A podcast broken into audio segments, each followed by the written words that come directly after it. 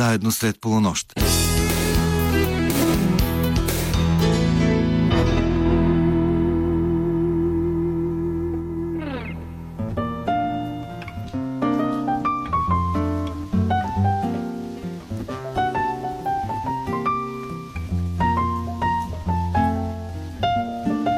Добра нощ, уважаеми слушатели! Вие сте на вълните на програма Христо Ботев на Българското национално радио, където вече звучат встъпителните акорди на предаването Среднощен експрес.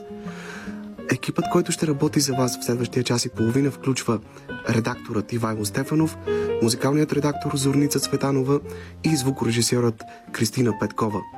Аз се казвам Йордан Георгиев и за мен е чест да ви споделя, че Специален гост в днешният маршрут на нашия Среднощен експрес ще бъде един от големите български театрални режисьори Иван Добчев, дългогодишен преподавател в надфис, съосновател на театрална работилница с. В следващите минути ще разлистим, образно казано, страниците на неговата изключително вълнуваща и изповедна книга, озаглавена Автопортрет в огледалото на сцената, която само преди броени дни се появи на книжния пазар, издание на Жанет 45 и черпейки вдъхновение от отделните разкази, от отделните ескизи в нея, ще се опитаме да потърсим корените на страстта му към художеството и театъра, ще отдадем почет на големите му учители в професията, ще се върнем към някои от емблематичните му спектакли през годините или казано с няколко думи, ще се опитаме да ви приобщим към онзи театър, в който той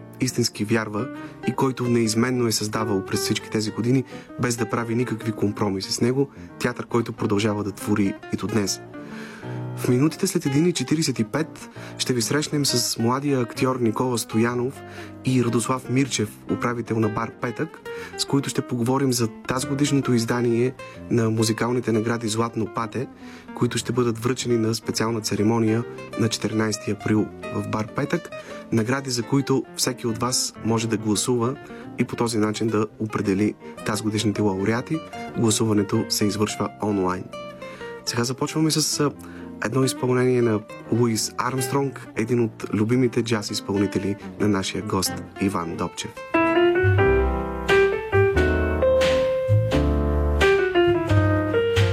Give me a kiss to build a dream on, and my imagination will thrive upon that kiss. Mm, sweetheart, I ask no more than this. a kiss to build a dream on. Give me a kiss before you leave me, and my imagination will feed my hungry heart. Mm, leave me one thing before we part a kiss to build a dream on when I'm alone with my fancies. I'll be with you, weaving romances, making believe they're true. Oh, give me your lips for just a moment and my imagination will make that moment live. Mm, give me what you alone can give a kiss to build a dream romances,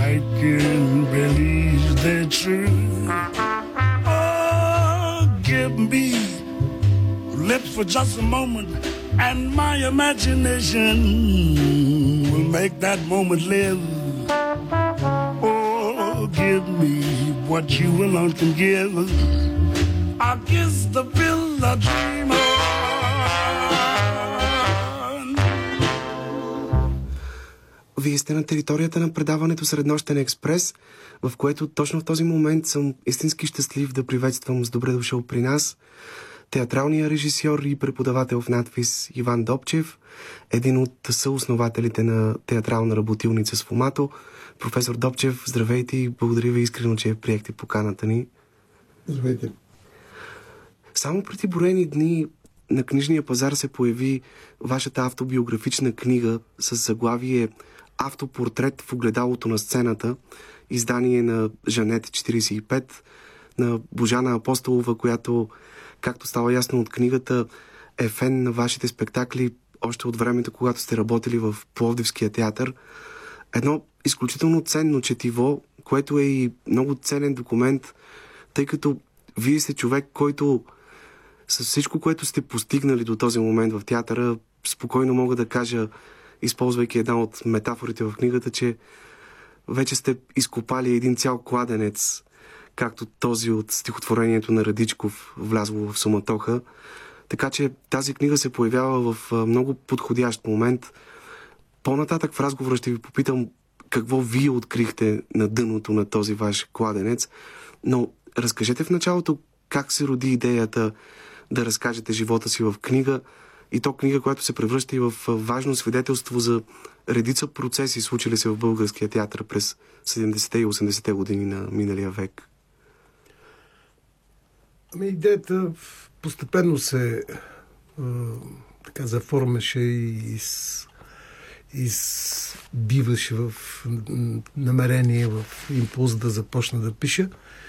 И това стана най-вече благодарение на това, че COVID-пандемията като ни върхлетя, аз всъщност в един момент останах без студенти, без възможност да репетирам, бях абсолютно свободен или не заед, по-точно казано.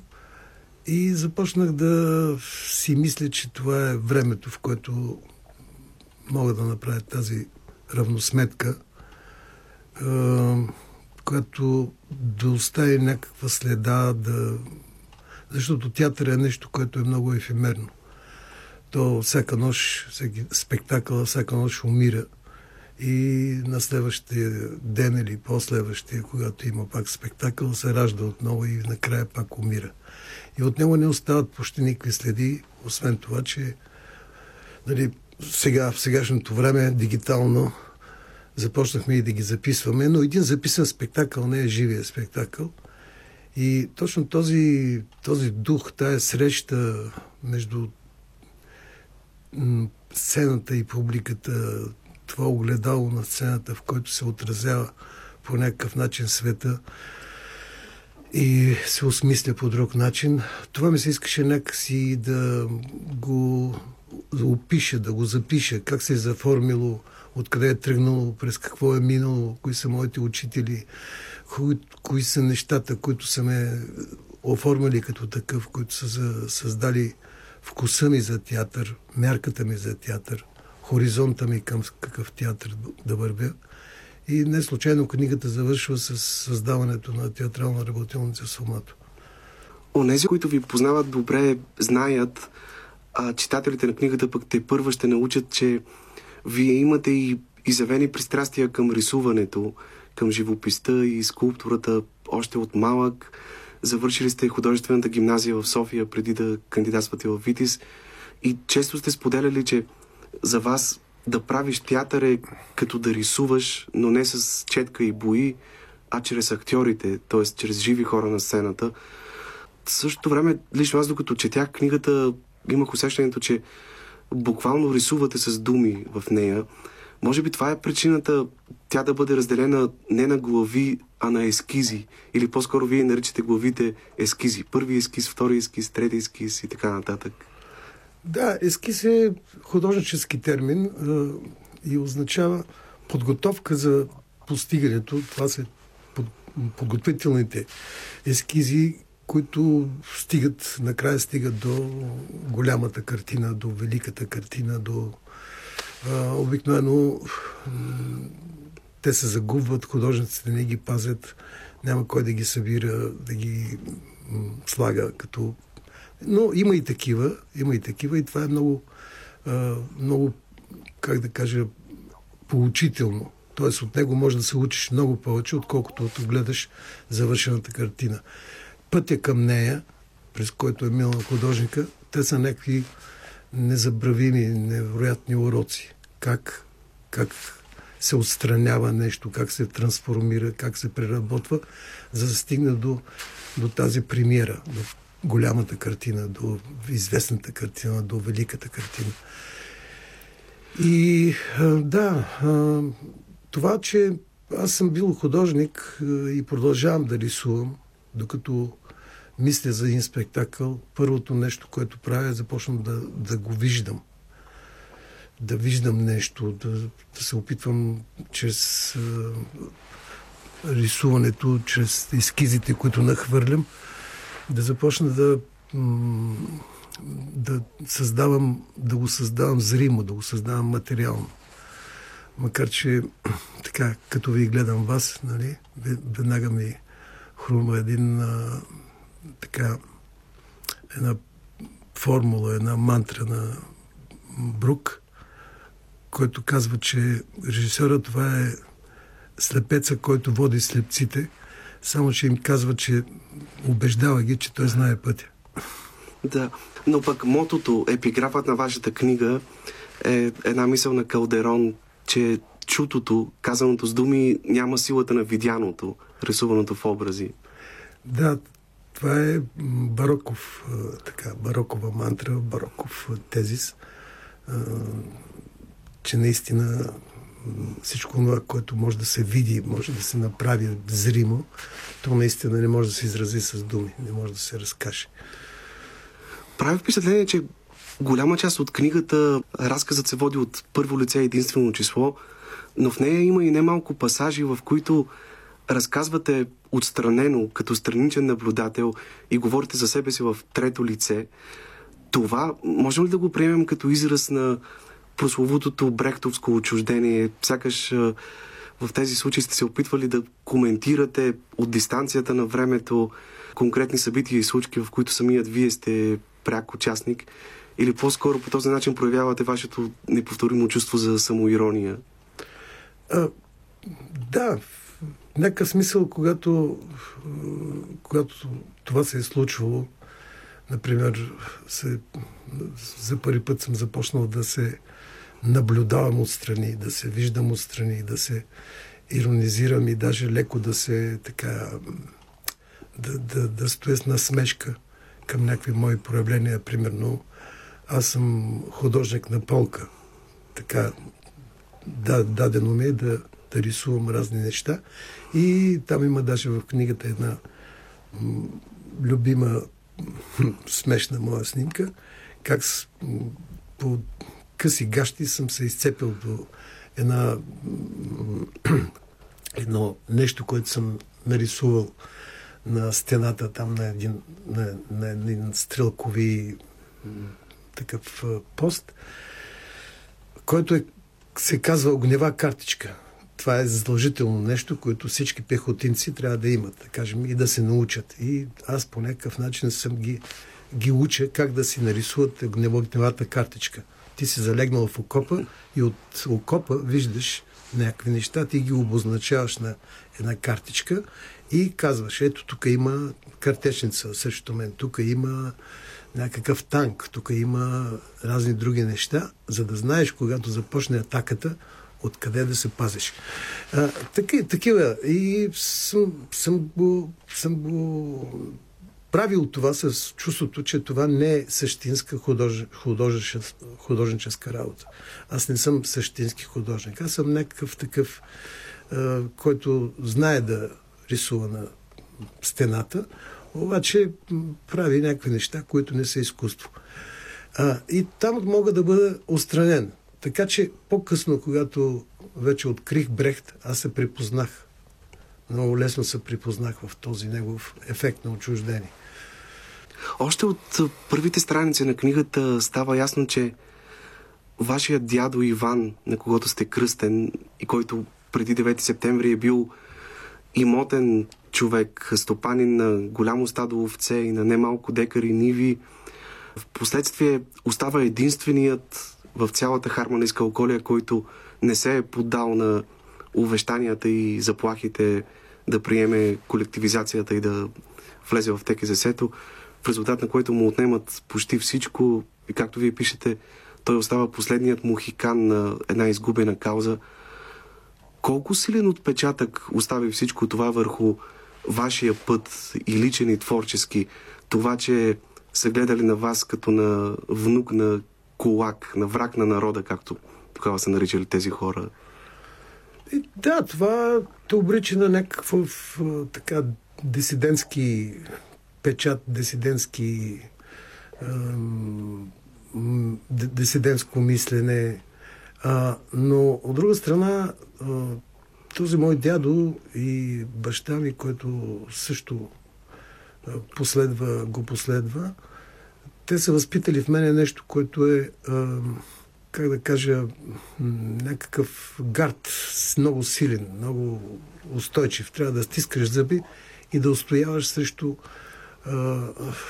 колективизацията, колективното мислене, уравниловката, начин на по който всички неща, всички са еднакви, всички са равни, всички са еднакви, всички са еднакво така харесват се едно и също, не харесват същото, което не харесват другите, а, което е което е най-най-най-големия враг на човека, който иска да занимава с изкуство.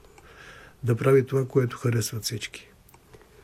И в същото време, сякаш наистина онзи ангел, който сте видели на сън или на яве на перилата на Бачковския манастир, като малък, когато вашата баба ви е завела там, ви е пазил и е бил до вас много пъти като закрилник в особено трудни моменти за вас или когато е трябвало да вземете особено важни решения? Да, понякога някои от нещата, неговите намеси, така с малко чувство за хумор, също съм ги а, описвал, защото така тази метафора, нали, това, че има някакъв ангел, който ти помага в този момент, това са, разбира се, така едни хубави поетични, как да кажа, от, отклонение от същината на, на нещата, които се случват. Трябва да избереш всъщност. Ти искаш ли да ставаш художник, сценограф, например, или искаш да ставаш режисьор? И естествено, че аз съм разбрал, че трябва да стана режисьор. Най-добре е да стана режисьор.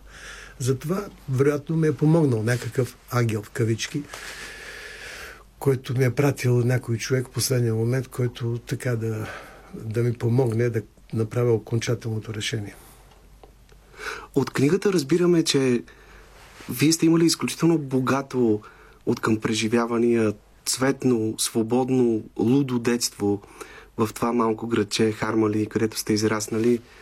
И още тогава сте имали възможността да преживеете лично някои неща, които откриваме в разказите и пиесите на Радичков и които за хората, живеещи в големите градове, звучат като някакви екзотични истории.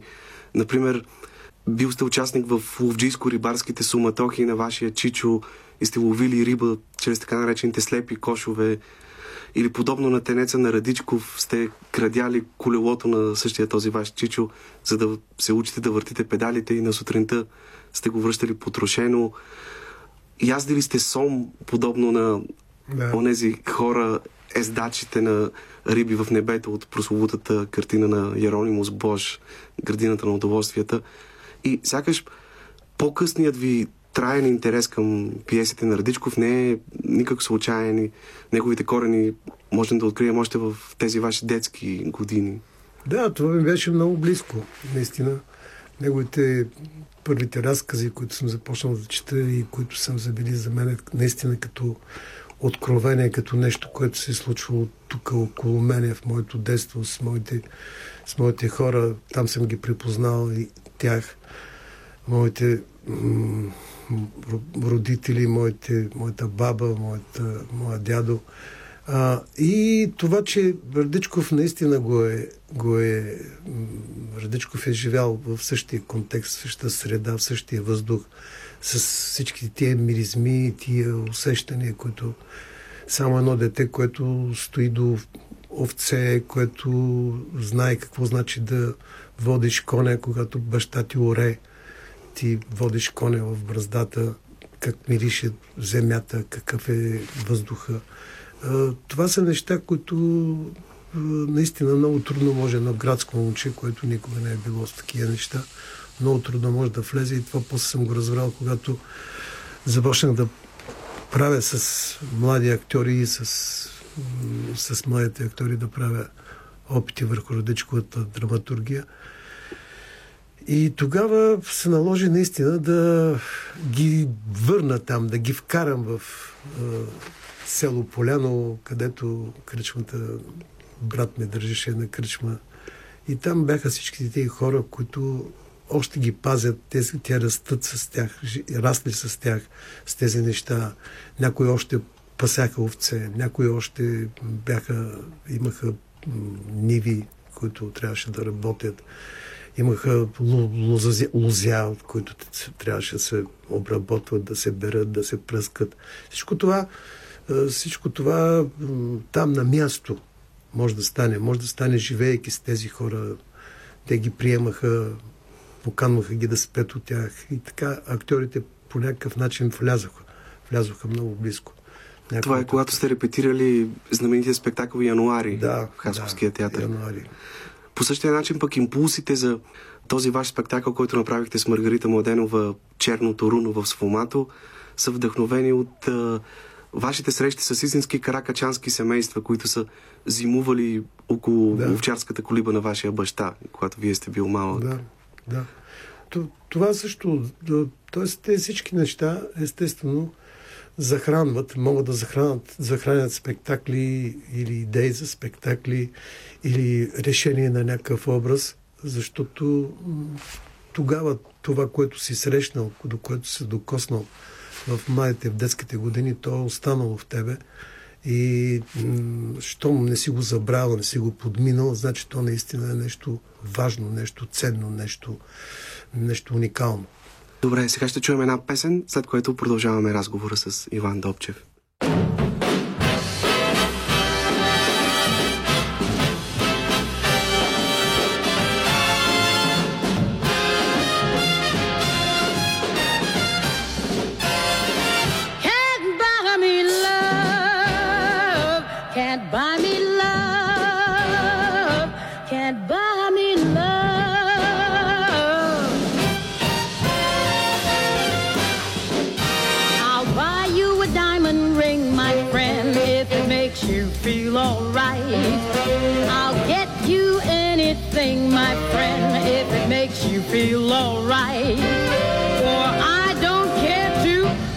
for money, for money can't buy me love.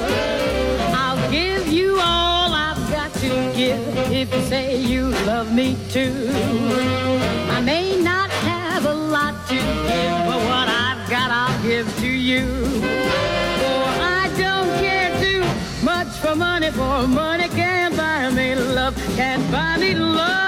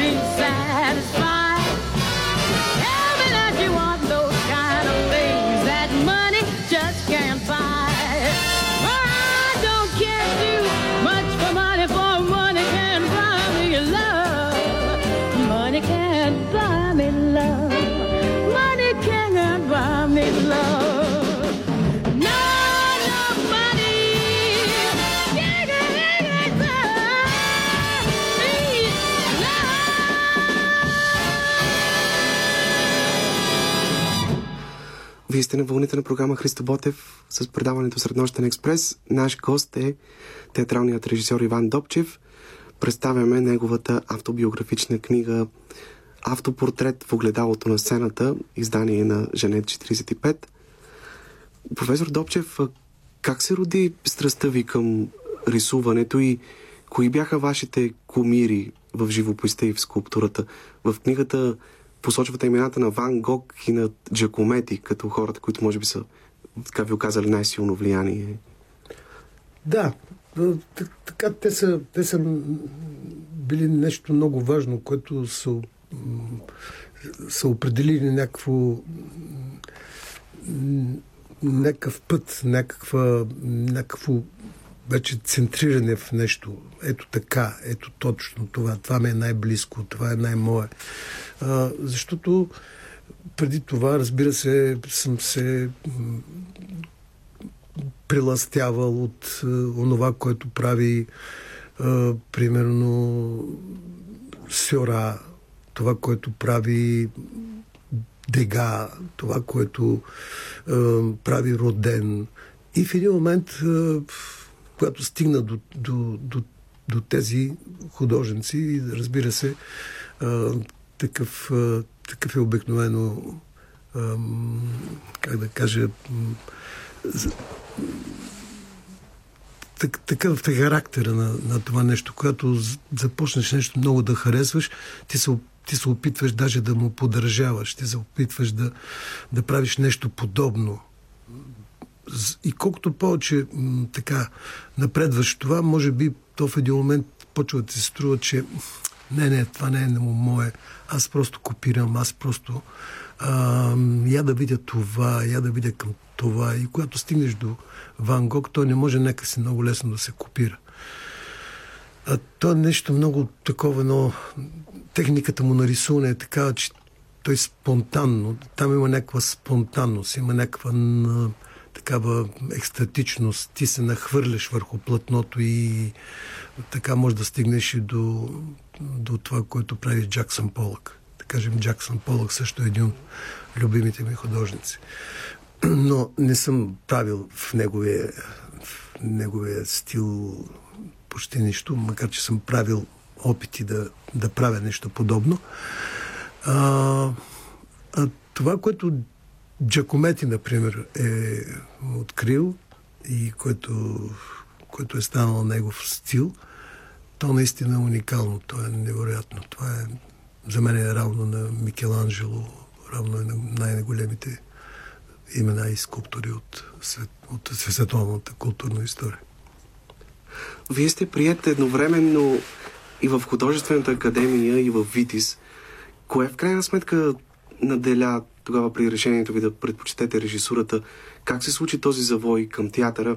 Очевидно и там сте имали предварителни натрупвания, тъй като още в художествената гимназия избирате да се дипломирате не с живопис или с скулптура, а с сценографски проекти.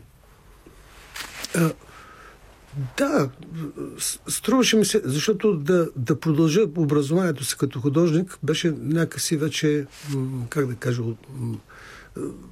нещо естествено, нещо, което следва, нещо, кое, за което вече си подготвен. И най-вероятно, като ти си отличник, завършваш като отличник художествената гимназия, приемането в художествена академия няма никакъв проблем.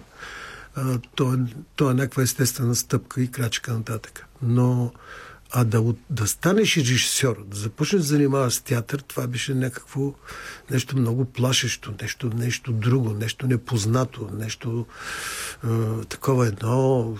е, Как така? Той не работи с четки и с боички, а работи с живи хора. Той твори като един Господ. Створи свят. Това е нещо много, много по-съблазняващо и също времено плашещо нали, така с страх и трепет да пристъпваш към театър.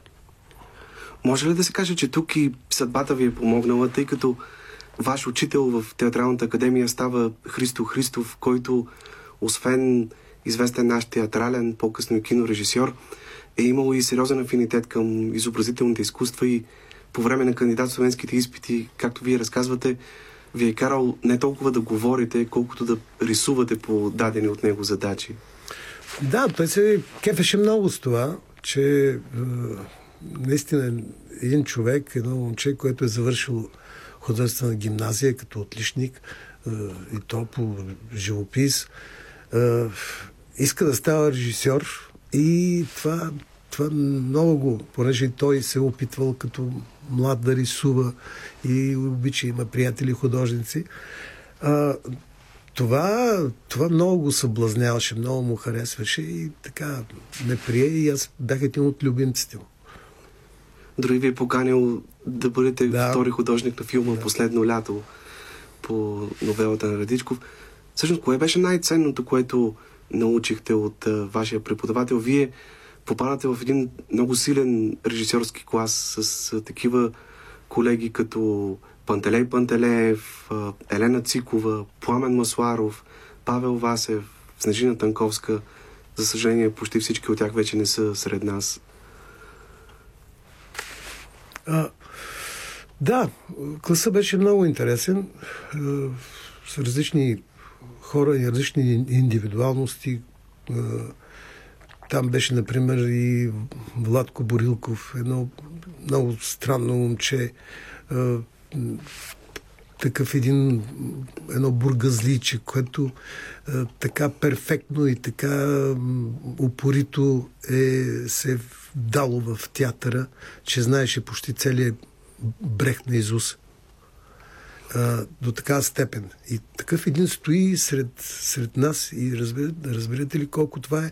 А, ние още даже м- м- така не, не знаем кой е този Бертол Брехт, а той, той знае неговите текстове, знае неговите а, теории за епичния театър и така нататък. Вие дори с него сте пътували до да, Берлин, за да, да гледате даже живяхме, на Брехт. живяхме като секватиранти доста време в една квартира.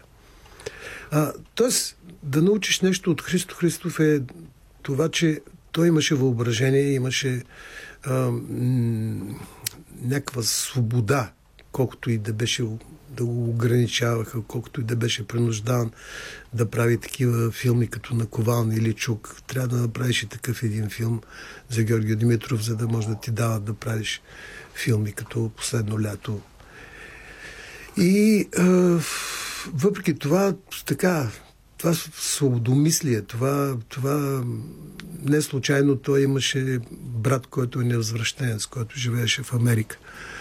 И му помагаше.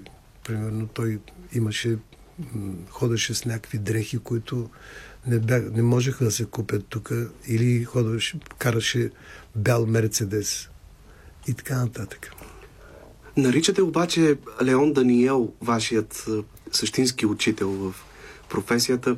В книгата разказвате как сте имали шанса да присъствате на репетициите на два негови знакови спектакъла на приказки с Карел Чапек в Чешкия културен център и Ромео и Жулиета в Видинския театър. Определяте тези репетиции като своеобразни университети. Кое е така най-важното, което успяхте да попиете при това учене при майстора, при тези репетиции, на които сте имали шанс да видите отблизо как е работил Леон Даниел? Там най-главното, най-главното нещо, което може да научиш от такива неща, от, при такива срещи, от такива уроци, е способността или таланта да можеш да водиш, да увличаш хората, да ги въвеждаш в нещо друго, не в ежедневното. И това е нещо, което, нали, с което Леон беше наистина уникален и, как да кажа, някакси е, театърът, конвенционалният театър, такъв какъвто беше тогава, някакси не го искаше, непрекъснато е, го апострофираше, непрекъснато го наказваше, непрекъснато го изхвърляше извън столицата и така нататък. Това се знае, нали, някакси. Мен се искаше това да го, да го сложа защото младото поколение не ги знае тези неща. Не знае тогава наистина големите режисьори с какво са се сблъсквали, с какво са трябвали да, какво са трябвали да преодоляват, какво е това езопове език на театъра, как ти непрекъснато си дебнен от някаква цензура, която само това и чака ти нещо да направиш много по-така пряко, директно, за да те анатемоса, да те цъпърдоса, да ти забрани спектакъла, да те изхвърли от театъра. А и от него сте взаимствали един от вашите любими режисьорски девизи воля, забатост, непреклонност, който често обичате да, да цитирате. Да, и, го, и все още го проповядвам, преподавам го и на моите студенти. Добре, ще продължим разговора с Иван Добчев след още едно прекрасно джаз изпълнение, което ще чуем в следващите минути.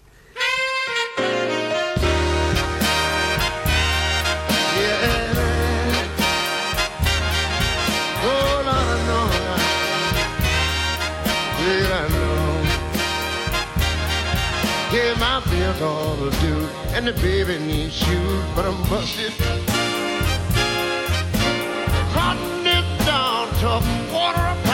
Busted right now. I got a cow that went dry, and a hen that won't lay. A big stack of bills that gets bigger each day. The cotton's gonna hold my baby long and away, cause I'm busted right now. Oh, yes, I am. Well, I went to my brother to ask for a loan cause I was busted. I hit the beg like a dog without a bone, but I'm busted, I tell ya. My brother said there ain't a thing I can do. My wife and my kids all down with the flu. And I was just thinking about calling on you cause I'm busted myself. Well, that's what he told me.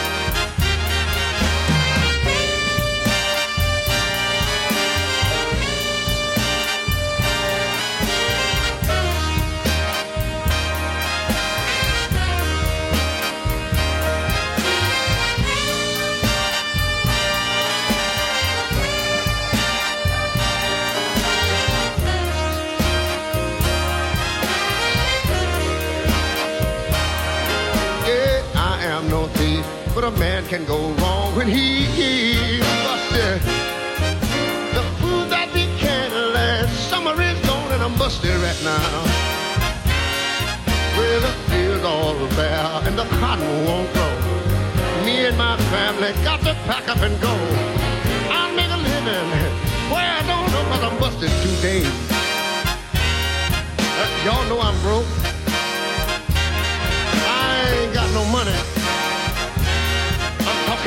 Empty pocket. Ah, forget it.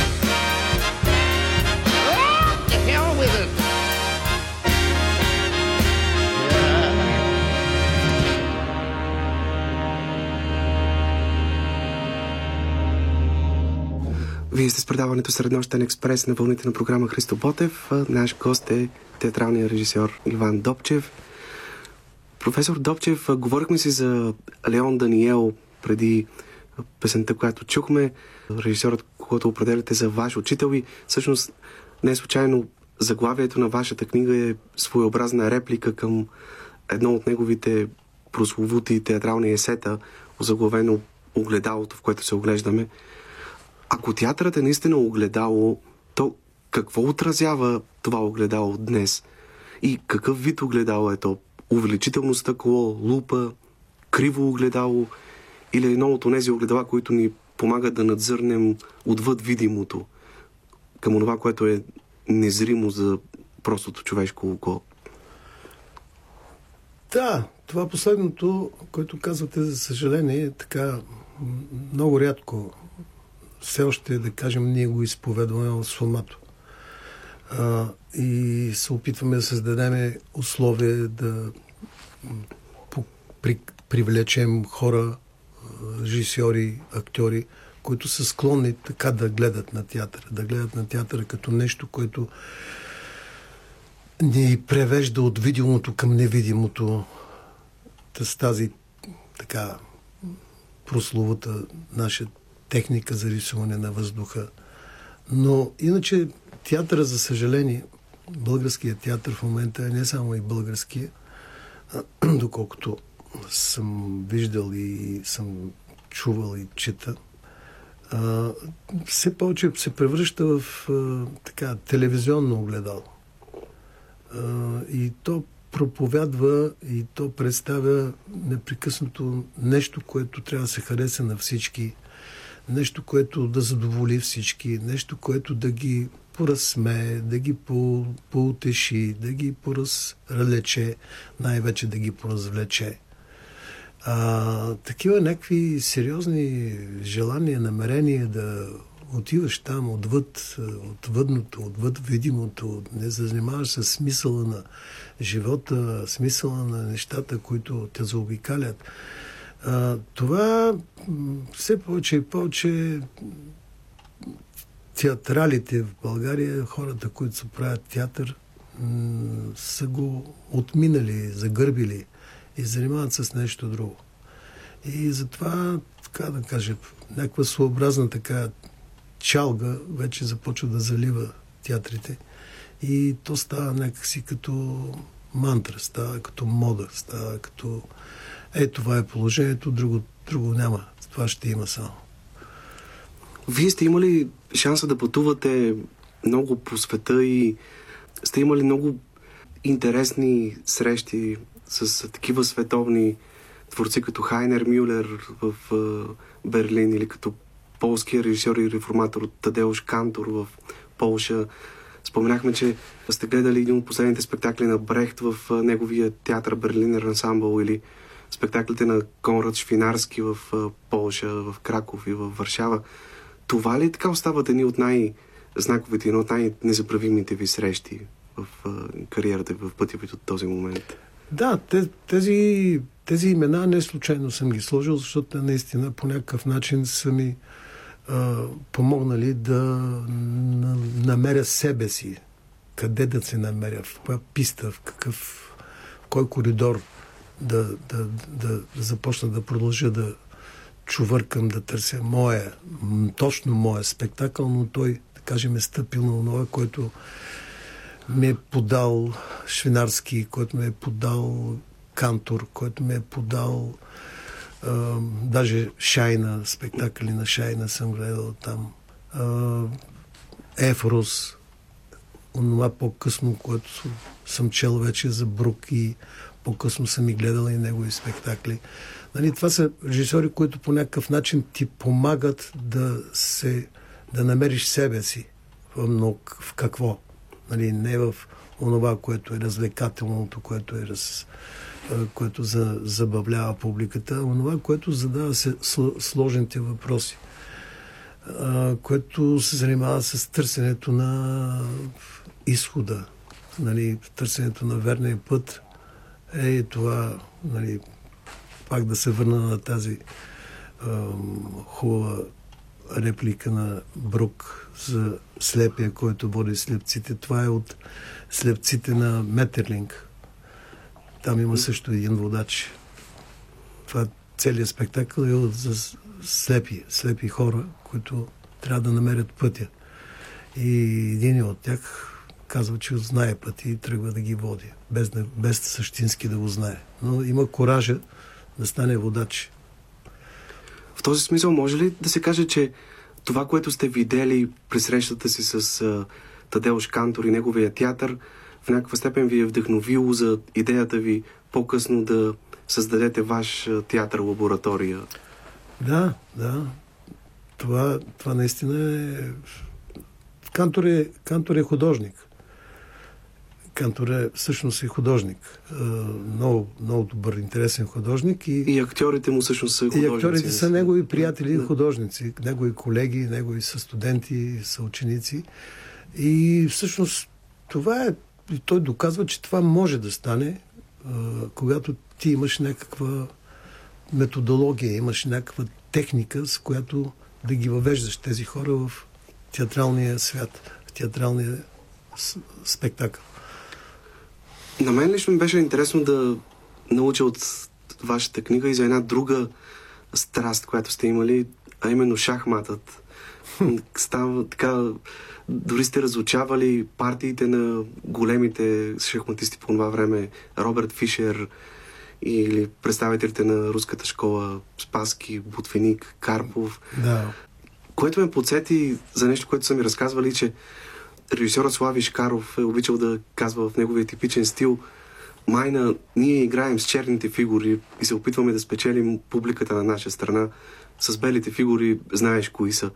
В този смисъл, беше ли нужно да си добър шахматист, образно казано, в тези години, за да можеш да вървиш с няколко хода напред, да изпреварваш цензурата и хората, които бдят над догмите на соцреализма, да ги изпреварваш, за да не им позволяваш да те матират?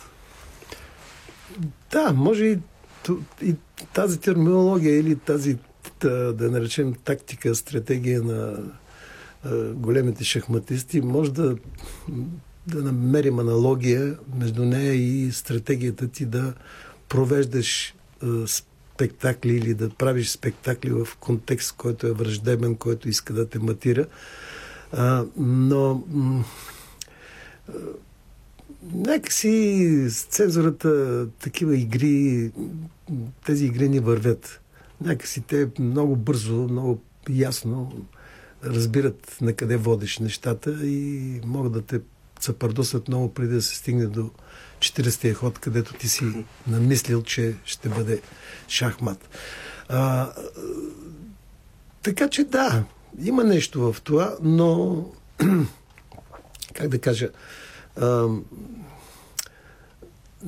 това не може така лесно, буквално да се пренесе върху стратегията и тактиката на един, на, на един театрален режисьор.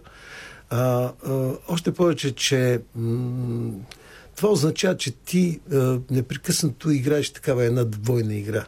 Ти някакси правиш един ход, който казваш, че а, видиш ли, то е това е в соца, това работи за соца, това работи в а, клишето на тази идеология, а всъщност подмолно правиш нещо друго. И това стои не, така някакси малко подло, малко това, не, това, това не, не, не съм го приемал, не съм го харесвал и не съм играл, не съм се опитвал да играя така игрите. Има нещо много интересно, което разказвате в тази книга, за това как по времето, когато сте работили в Пловдивския театър, актьорите там са се делели на групички. Едните, които са гравитирали около Пантелей Пантелеев, когато вие наследявате, а другите около Любен Гройс – Наистина ли бяха такива порядките по това време и на какво се дължеше това противопоставяне? По-скоро деление на естетически принцип или просто някой е имал изгода по принципа разделя и владей актьорите да не бъдат единния, да се делят постоянно? Ами да, как, как да кажа, самата конъюнктура е, предполагаше нещо такова. Значи, е, едни, които се натискат е, и всъщност е, това дали да бъдат тази група или в тази група, се предопределя дали да вярват на един режисьор или на другия режисьор, се предопределя от това така техния егоистичен стремеж да станат заслужили артисти, народни артисти, да пораснат, да ги награждават, да станат, те да станат най-големите, обявени за най-големите, макар че като талант не са повече от оне другия, който седи до тях и не се занимава с това или не мисли за това, а прави нещо, защото се изпове, изповедно за него. Той стои в този спектакъл изповедно. А другия седи с някаква такава нагласа, дали тук на националния преглед мене ще ме забележат при този режисьор, или аз ще отида при другия, който ще ми даде нещо, където ще ме забележат. Такъв тип актьори, те създаваха тия настроения, те създаваха тия възможности да има даже връждуващи групи. Група, която е, стои една срещу друга. Значи в онази група там, да кажем, повечето са партийни членове, пък в моята група почти няма такъв или случайно попаднали е там. Аз, например, го а, съкрещавам ролята, защото ми се струва, че няма, няма нужда от нея, а те го приемат като така позиция на аз съм против хората, които са в партията. Всъщност, вие в тази книга не спестявате и неща, от които, както казвате самият вие, далеч не се гордеете, като например това, че са ви склонили да станете член на партията или да поставяте един или друг спектакъл, който не сте искали да правите, но по конъюнктурни причини се е налагало в крайна сметка реализирате. Да, когато става дума за това, там наистина направил съм, направил, така съм, направил съм това нещо, така съм се изгърчил, така съм се самонизил нали, с това приемане, кандидатстване в партията. А, в името, това са ме убедили, това са успели да ме убедят по-възрастни, по-печени хора, които имат авторитет за мене, като писателя Генчо Стоев, като Слави Генев, който беше директор, който е чието баща е бил партизанин. Той беше друг човек. Така, както казвахме нали, тогава, комунизма с човешко лице. Някакъв човек, не е като такъв един догматик, който стои срещу тебе. И те са ме убедили, че в името на това, в името на таланта, който имам, в името на това да мога да правя театър, аз трябва да направя този компромис с идеологическите си убеждения. Да приема това, за да нямам проблеми.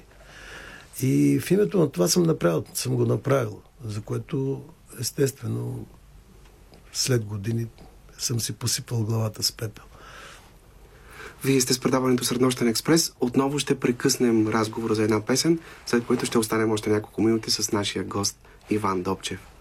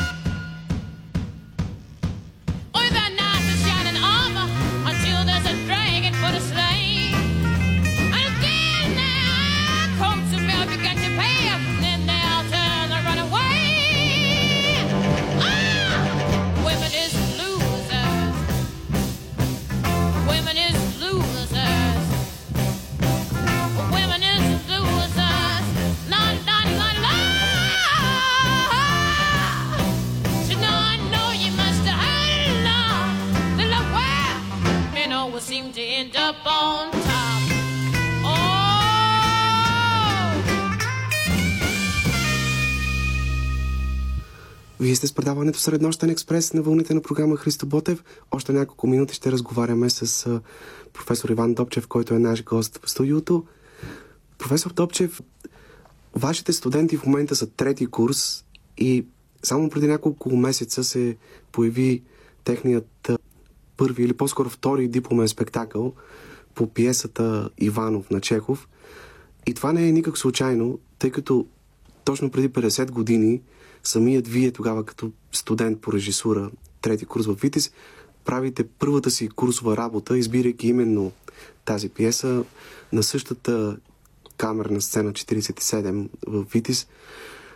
Впоследствие през годините на няколко пъти се връщате към а, този текст. Поставили сте го и в Димитровград, и в Театъра на армията и така нататък. И казвате, че някак все по-обсесивно се припознавате в този Чехов герой. С какво той ви е особено близък, особено така сроден до вас, до вашето светоусещане? Това е, това е така, защото още вероятно при първите четения и при най-вече при четенията на известната такава непубликувана, открита след смъртта на Чеков негова пиеса, негова тетрадка, където той е написал невероятният текст Безъцовщина.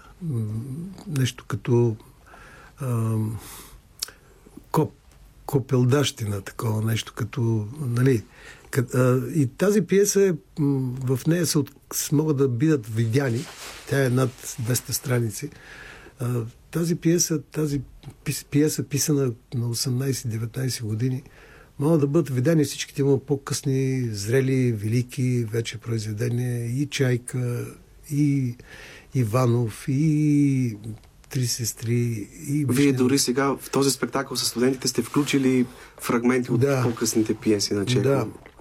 А, и там, там а, все повече и повече аз съм започнал да припознавам самия Чехов знайки неща за неговата биография, четейки, интересувайки се от него.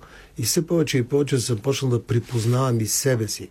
Като така, съдбата на интелигента, който стои в едно на умния, интелигентния, честния човек, който стои в една среда, в един свят, който някакси започва, така да се каже, да маргинализира такъв тип хора. Те не са му потребни. На света около Ивано са потребни хора, които могат да правят сделки, могат да се женят за пари, могат да се занимават с а, такива някакви а, проекти, които, от които могат да се трупат а, дивиденти, да се трупат пари. А, Иванов идва, се занимава с друго, идва от другаде и не може да се промени. И вероятно оттам започва и тази странна парадоксална умора, за която говори този персонаж и която е много чехова умора. Както и друг голям руски писател, като Достоевски, казва този герой, аз го извадих от сърцето си. В същото време, пак още от Вити стръгва и един друг текст, в който твърдите, че се препознавате и то е Обърни се с гняв назад на Джон Осбърн. С какво ви е така толкова близък този герой Джимми Портър? Пишете, че вие също като него се изживявате като революционер без революция. Да, това беше, това беше нещо, което наистина ме адски ме приближи и ме сближи с такъв тип герой като Джимми Портър, а, като героите на Селинджер. Нали, някакви млади хора, които имат бунтарска настройка, имат, имат желание да устояват нещо, което е, е против догмите, против мантрите, които владеят нещата около тях. И някакси в един момент те се осъзнават и разбират, че са революционери без революция. Термина не е мой, термин е на една руска театроведка, много интересна, която така анализира персонажите на Чехов, персонажи, които, персонажи на голямата руска литература. Революционери без революция означава ти в един момент искаш нещо, обаче всъщност нямаш, нямаш сподвижници, нямаш, всички хора са настроени обратно, в обратното. Те искат да запазят реда, да запазят тази, този, тази власт, да запазят тази настройка. Живеете в един междинен период, както казвате в книгата. Да, непрекъснато. Период, в който няма революции. Вас са ви определяли често като спорен режисьор, наричали са ви индивидуалист, вълк единак, едни определения, които лично за мен опровергавате чрез цялата ваша книга а и хората, които ви познават, са успели да се убедят, че не сте такъв човек. Но как се обяснявате това, че се ползвате с такава слава в очите на някои хора в театралните среди? Този бунтарски дух, за който говорите ли, ви печели подобно име?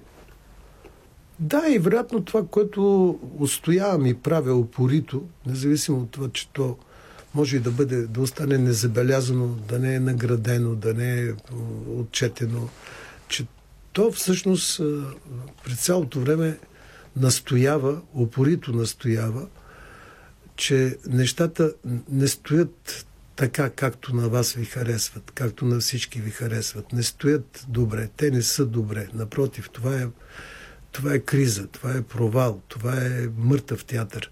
И това ми създава естествено доста, как да кажа, не опоненти, не критици, направо казано врагове.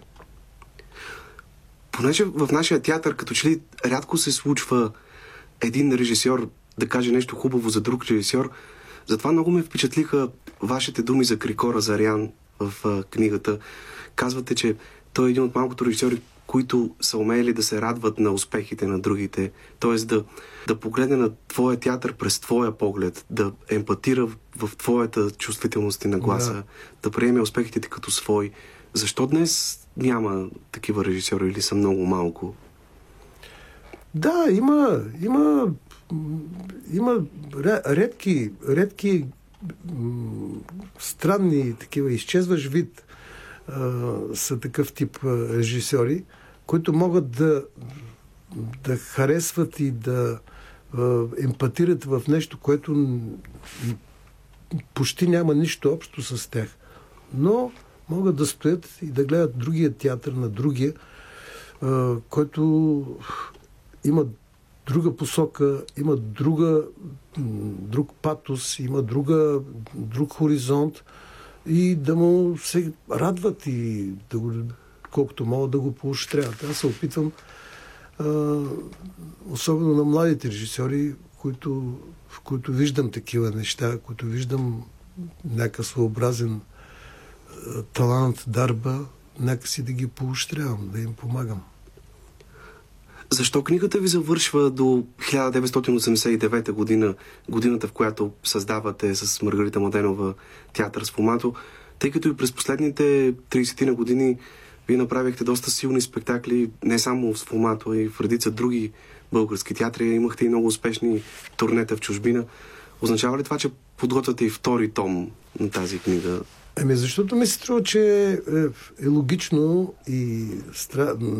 много естествено този втори том да го запишем двамата с Маргарита Младенова и тя се съгласи, че да, така трябва да стане.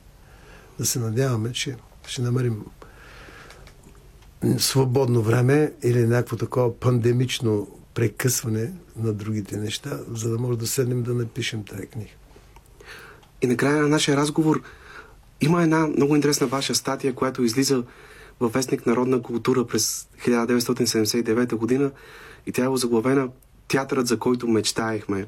В този смисъл, какъв е театърът, за който мечтаете днес? Ами, да, театъра, за който мечтая е нещо...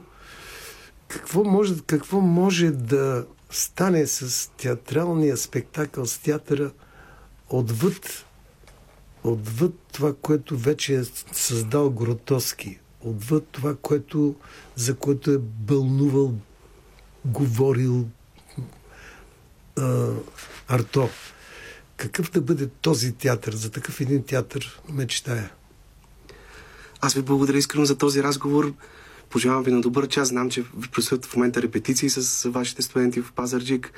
На добър час и във всичко, което ви предстои от тук нататък и в Сфомато, и като режисьор в други театри. Наш гост беше професор Иван Дончев. Yeah, that music blue, just the thing that you like to strut to on the floor. Yeah, the slide trombone and the trumpet moan as you're coming through the door. I'll guarantee that you'll never see like the likes of them again. Mm, stomp your feet to the beat of the Dixie music men. Everybody move, get right in the groove. There ain't nothing you can lose. Now, right here's the spot where we'll all get hot with a nasty mess of blues. Here's the place to slap and spank that bass, hear the music. And I mean, this is where the blues is born in New Orleans. Let me introduce Mr. Charlie Beal. Piano man, can he spiel? Only got two hands, but that's a plenty. For when he plays, it sounds like 20. And here's Kid Ory on the horn. Greatest slide man ever born. Plays trombone smears with laughing notes. No human being ever wrote.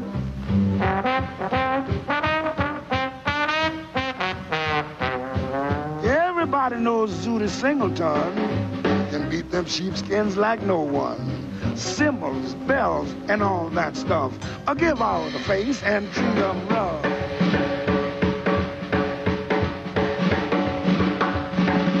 And then here's Barnaby God and his clarinet. You ain't never heard nothing like him yet. When he cuts loose, I know you'll roar. Mr. Big Eyes, please give me more.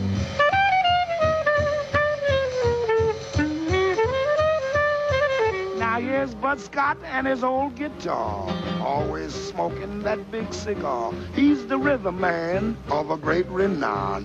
Give a listen while he goes to town.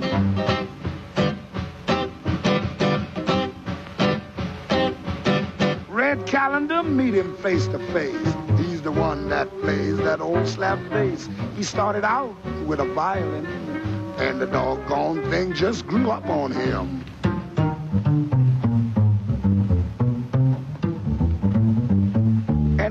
Me, excuse my crust. Introduce myself, my must. I'm Satchmo Armstrong, don't forget. I got to get up out on the old cornet.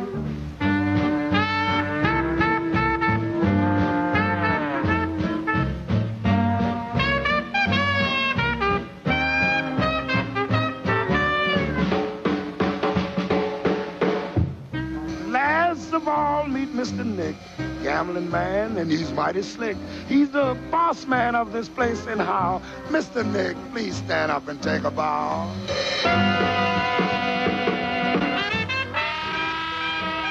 Why, they almost make their instruments talk. Where does such music come from? Well, it came from.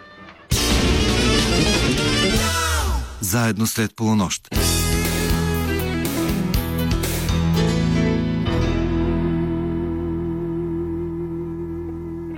Вие сте на вълните на програма Христо Ботев с предаването Среднощен експрес. Сега казвам добре дошли при нас на актьора Никола Стоянов и Радослав Мирчев, управител на бар Петък.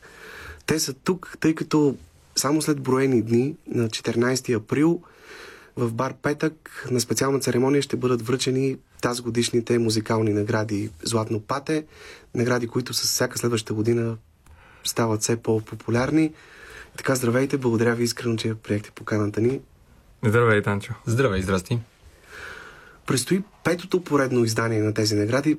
Затова разкажете в началото как започна всичко преди 5 години. Чия беше идеята за учредяването на едни такива музикални призове с така доста интересното име Златно пате? А, Златно пате е защото патето е един вид талисман на бар Петък от вече 13 години.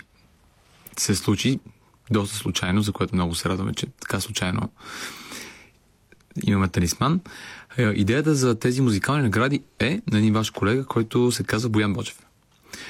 Той дойде при мен един ден и каза, бе, Радо, дай да направим и музикални награди, понеже при нас доста често правим събития с българска музика, които трябва цяла нощ. Първата година бяха така опитвахме почвата, доста по-неподготвени. Втората година мина много по-добре. А, И на третата вече си позволихме да направим церемония. За която церемония поканихме нашият а, приятел Никола Стоянов а, да бъде режисьор, водещ и Толкова. толкова. Аз присъствах миналата година на тогавашната церемония и Коло наистина се справя страхотно. Атмосферата е много добра. Кое е онова, което отличава Златните патията от а, другите известни музикални награди, които се връчват в България? Има ли нещо, което е характерно, специфично, което се е превърнало в запазена марка за вашите отличия? Церемонията. да. Ами, да. Това е едното за нещата, които се стараем да е различно. Да, другото е, че в крайна сметка е, това е една доста независима класация, в която изцяло и само хората гласуват. Номинациите ги правим ние един тесен кръг от хора. Аз, Боян, Никола и още няколко човека от нашия екип. Това, което ги различава по-скоро е, че а, се връчват така наречения underground, на, на хора от така наречения underground музикален.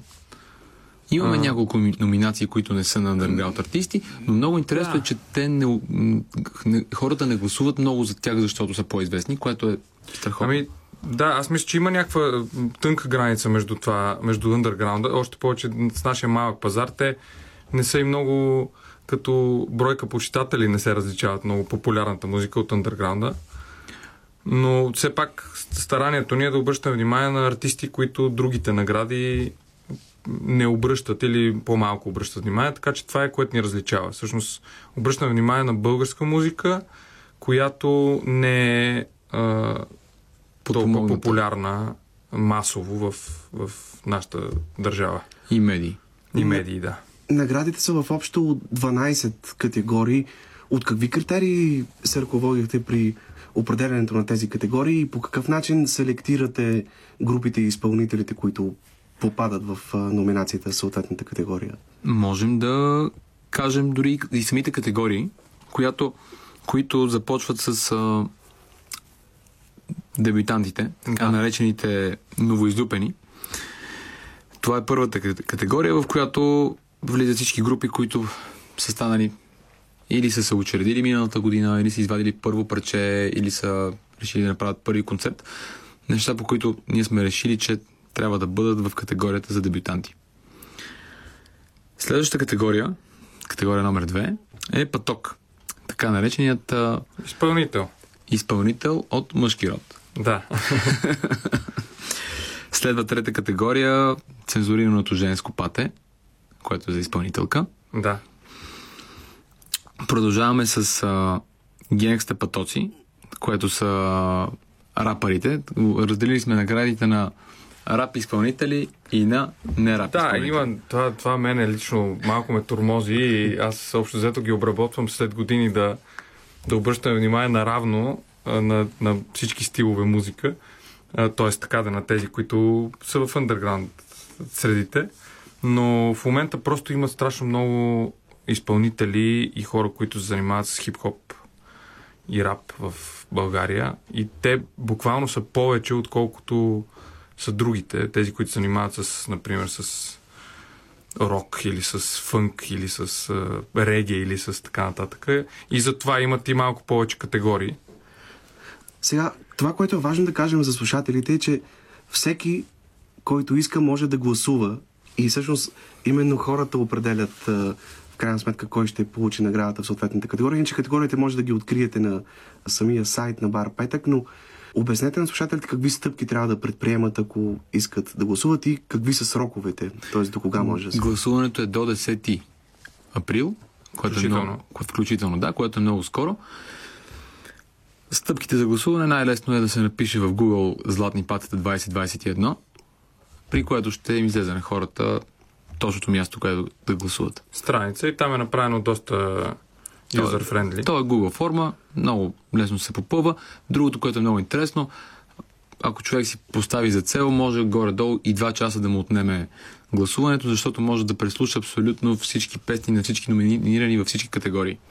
Да, на самия сайт можеш да проверяваш, ако не си сигурен точно за кой искаш да гласуваш, можеш да му чуеш парчето или или текста, или там за каквото е номиниран музиката. Аз преди години имах така една вечер, преди три години беше, с Шпатов седнахме в къщи, Александър Шпатов, един наш приятел общо.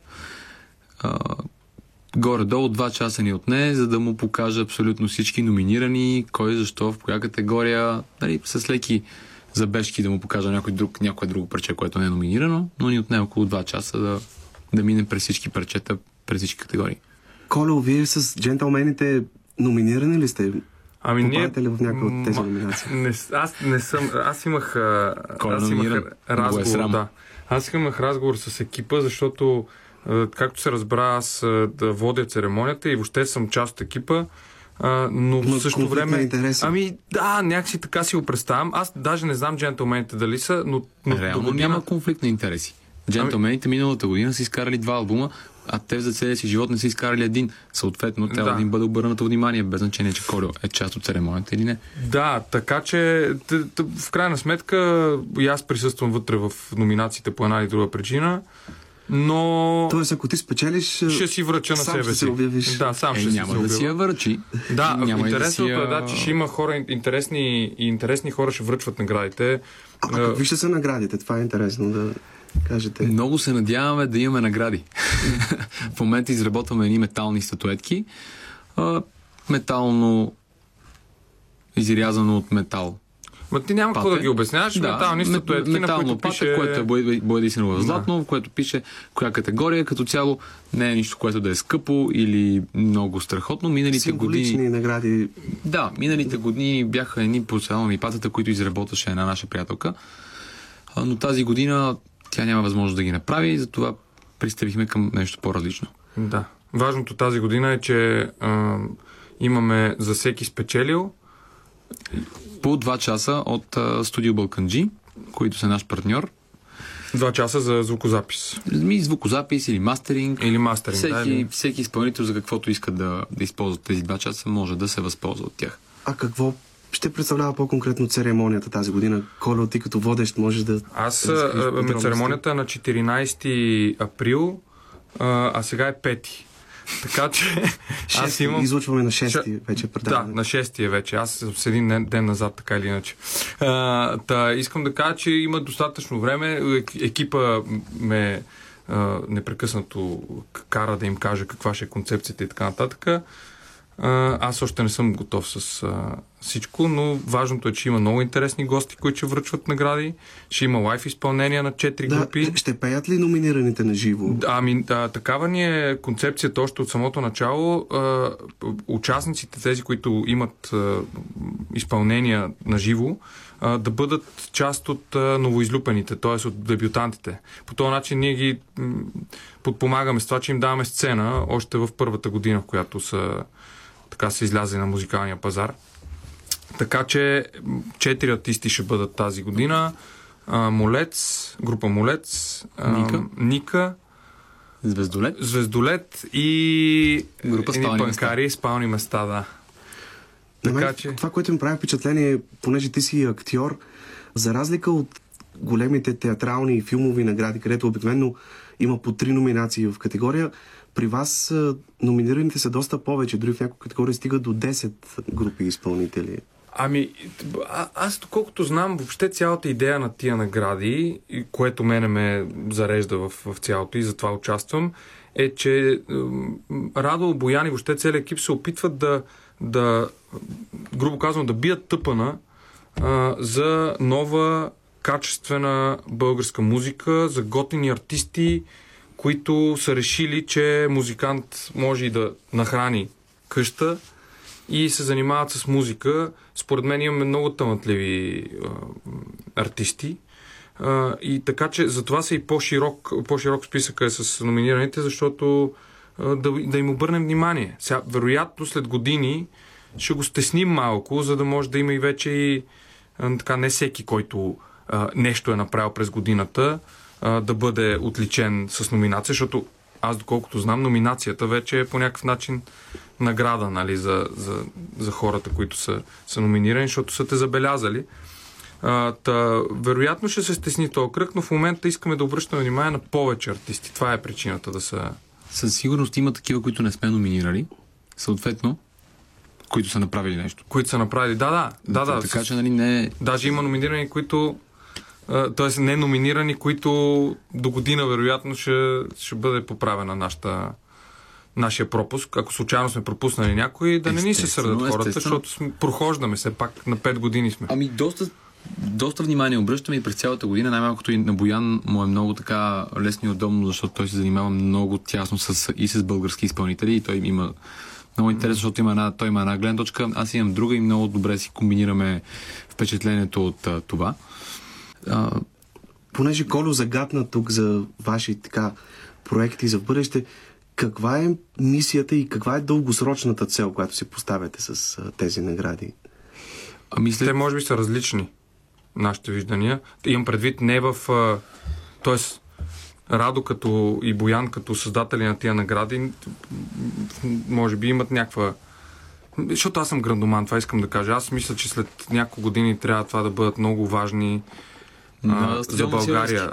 Да, Да, еми, могат ли да добият национален статут? а, аз, аз мисля, че да, и не само те ще добият. И, ще, и някакси заради, заради качеството и заради това, че хората в един момент ще ги оценяват като наистина като някакви важни, някакво важно музикално събитие а, за годината. То дори в момента ние сме изненадани от а, интереса, който имат. Средно на година гласуват между 5 и 10 хиляди човека, като не сме засекали м, някакво, нали, някой изпълнител да е накарал всички негови бивши съученици и семейството да гласуват постоянно за него. Ами по-скоро наистина съвсем органично хората ги намират и успяват да гласуват при тях. Всъщност всеки може да гласува поведнъж в категория, нали така? Ако бъде честен, да. Реално може да гласува и повече от веднъж.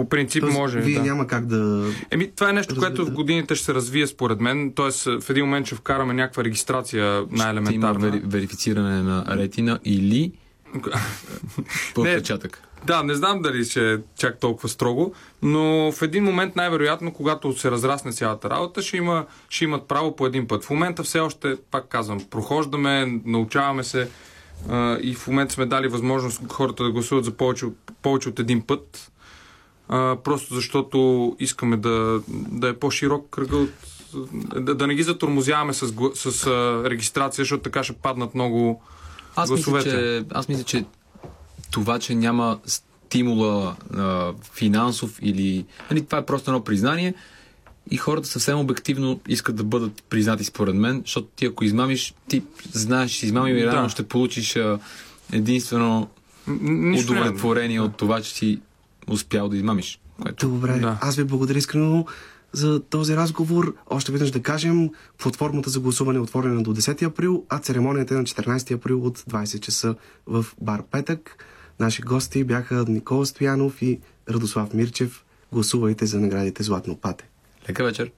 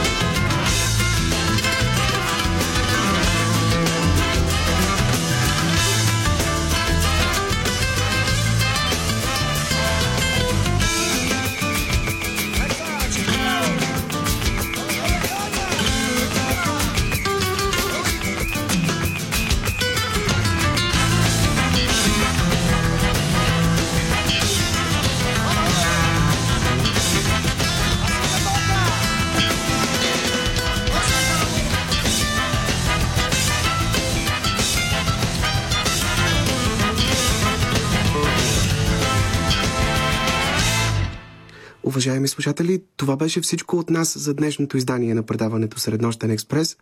От мен Йордан Георгиев и от името на екипа, с който работихме за вас през последния час и половина, ви пожелаваме лека нощ до следващата сряда след полунощ.